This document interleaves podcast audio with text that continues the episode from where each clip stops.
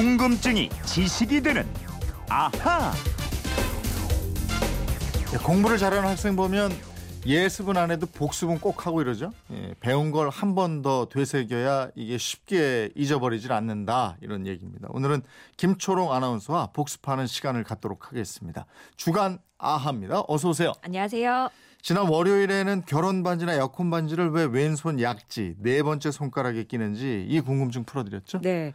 이게 고대 그리스 로마 시대에 시작된 풍습입니다. 당시 사람들이 왼손 약지에 나오는 정맥, 베나 아모리스가 심장에 직접 연결된 것으로 믿었어요. 베나 아모리스는 사랑의 핏줄이란 뜻이고요. 그래서 두 사람이 사랑한다는 징표로 결혼 반지를 왼손 약지에 끼었고요. 이게 퍼지면서 오늘날 우리도 왼손 약지에 반지를 끼게 됐죠. 네, 약, 약혼이나 결혼 반지를 주고받게 된 까닭 사연 이것도 네. 알아봤는데 그, 이게 그렇게 낭만적이진 않았어요. 아, 그러니까요. 문화 인류학자들 연구에 의하면요. 아주 옛날 결혼은 지금처럼 선남선녀가 사랑을 해서 결혼식을 하는 게 아니었고요.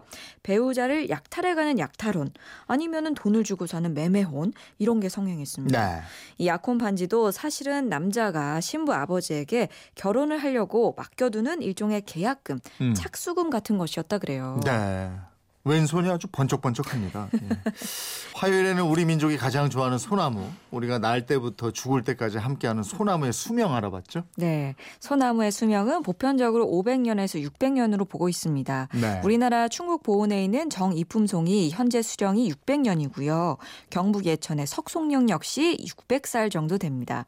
또 충북 괴산에 있는 청천 소나무는 약 500살이고요. 네. 경남 합천의 묘산 소나무도 500살, 청도 운문사에 있는 처진 소나무는 수령이 400살 정도 됐대요. 아니 이것도 대단한데 그 미국에 있는 소나무 그때 소개했잖아요. 네.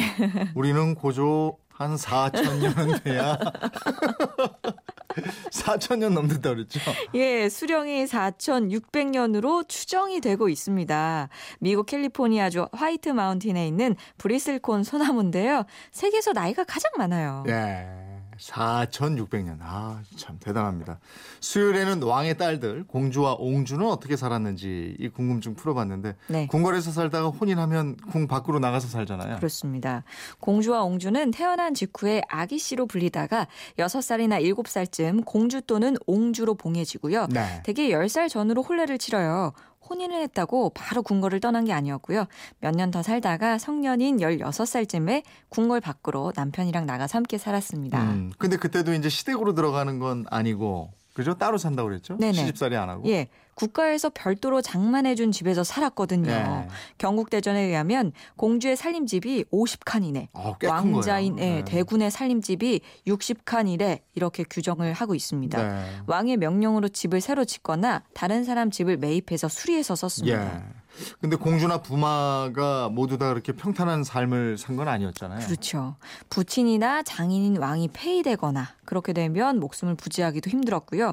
실제로 문종의 딸 경혜공주와 혼인한 부마 정종은 경혜공주의 친동생이자 처남인 단종 임금이 쫓겨난 뒤에 음. 죽임을 당합니다. 네. 경혜공주는 전남 순천의 관비가 되기도 했고요.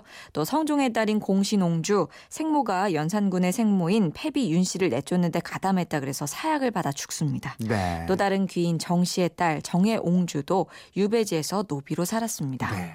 그리고 이제 클래식 작품 제목 들어간 숫자하고 영어 약자가 무슨 뜻이냐 이것도 설명해 드렸어요. 예. 클래식 음악의 작품 번호는 작곡가가 처음부터 붙인 게 아니고요. 후대 연구자들이 위대한 작곡자들의 이 수많은 작품을 알아보기 쉽게 번호를 네. 붙여서 정리한 작품 번호입니다. 유명한 베토벤의 운명 교향곡을 예로 들었었는데요. 음. 심포니 넘버 5 C 마이너 오프스 67 이게 정식 제목입니다. 네.